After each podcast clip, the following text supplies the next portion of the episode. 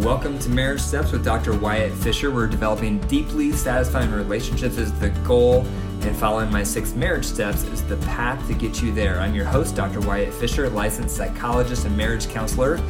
This show is about your life and your marriage, so call 303-596-6836 Tuesdays and Thursdays from 4 to 5 Mountain Standard Time with your questions for me.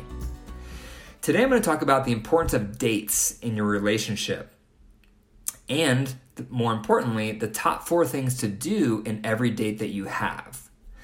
So to begin with, let's discuss why dates are needed. Dates are important for relationships because life is busy and life is stressful and life is hectic. Whether you have kids or you don't have kids, you have work, you have the house, you have all these things vying for your attention. And so often our spouse gets the crumbs, our marriage gets the crumbs. So if you are not having regular dates with your spouse, you're gonna pretty soon feel like roommates. You're going to be two ships passing in the night because your relationship does not have an opportunity to create electricity. And it's interesting that in the beginning, when we're first getting to know our spouse, we date them all the time. It's nonstop dates. And that is the behavior that helps us fall in love. But once we get married, we stop dating each other. We stop doing the very behavior that made us fall in love with each other. And then we wonder why we're not still in love with them. So if you want to fall back in love with your spouse, or if you want to stay in love with your spouse, having regular dates is a vital ingredient to that. So the recommendation is to have 2 dates a week and to do 4 things per date. Now that may sound outrageous to have 2 dates a week, and we'll get into some practical tips on how to do that later. But that's the recommendation, and that comes from Willard Harley, psychologist who's done some great work, and I agree with him. 2 dates a week and to do 4 things during those dates. The first thing is cultivate emotional intimacy. Emotional intimacy, by definition, is really learning what's going on in one another's inner world. One of the best ways to do this is to cultivate a habit called a head-heart check. The head is your agenda. What's on your day timer? What did you do during the day? What were your behaviors like during the day? Maybe you worked on this project for a few hours, then you went to this meeting for a few hours, etc., etc. That's your head. Your heart is what you felt and why. So mad, sad, glad, or fear, and why. Those feelings may be connected to the head items, the agenda items, or they may have just been an undercurrent you've been feeling that has nothing to do with your agenda. Couples need to be doing this head-heart, by the way, every day of the week. That's the glue that's going to keep you emotionally connected, is to do this head-heart every day of the week. However, when you're doing your 2 dates a week, spend an extended amount of time doing your head-heart. Ask more questions. Go deeper. Share more. Become more vulnerable. That's what is going to connect you for that emotional intimacy. Second, during the dates, you want to cultivate a lot of affection. By definition, affection is any type of touch that's non-sexual. But you need to learn how to touch your spouse because everyone likes different types of touch. Normally, we touch in the way we were touched. So growing up, my mom touched me more roughly. She would grab me and squeeze or hold me tight or pat my back firmly. And so that's how I was raised, and that's how I tend to touch my wife and my kids, where I pat their back firmly or I squeeze them tight or anything like that. That's the way I tend to touch. However, my wife was raised with a mom who provided really light tickles for her touch, really light little tickles up and down her arms, on her legs, just really barely touching the skin. And that is not my natural tendency to touch because I was touched differently. So for years, my wife would say, "You're never giving me affection." And I would say, "What do you mean? I'm grabbing you hard. I'm squeezing you. I'm patting you on the back." And she's like, "That is not the kind of touch I want." She wanted the kind of touch she was raised with. So you have to learn what kind of touch your spouse likes. So ask them. Do they like soft touch? Do they like firm touch? Where do they like to be touched? Do they like their hair to be stroked, their arm to be stroked? Do they like holding hands? Do they like to be hugged? What is it for them? Ask them. And then provide that touch, especially during these dates. You want to provide a lot of this type of affection. The third piece to provide during these dates is recreation. So you want to do something in motion, ideally, where you're going for a hike or you're going for a bike ride or you go swimming together or you play ping pong or you play darts or you go to the park and play frisbee. Whatever it is for you, whatever you guys like to do, do this together during your dates. And a lot of couples, unfortunately, through the years have developed separate hobbies. So it might be time for you to cultivate some similar hobbies. It doesn't mean you have to get rid of your individual hobbies, but you want the majority of your hobbies to be something you both like to do. And so you may need to do some research on the top 30 hobbies or top 30 activities to do with your spouse to get some ideas generating to see what you both would enjoy doing. Then you can pick from that during your dates. But doing something in motion is a critical component of these 2 dates a week. 4th is sexual. Now, if you go back to episode 3, when I talk about the wedding cake model of sexual intimacy, the middle tier of that cake is sensual activity, and that includes a sensual massage or a bath together or a shower together, all with your bathing suits on. And there's a reason for that, and you can find out that reason if you go back to episode 3. But the goal is some type of sensual activity where you're enjoying one another's body in that sensual realm, and then it's up to you if you want to take it up to the top tier into the sexual realm.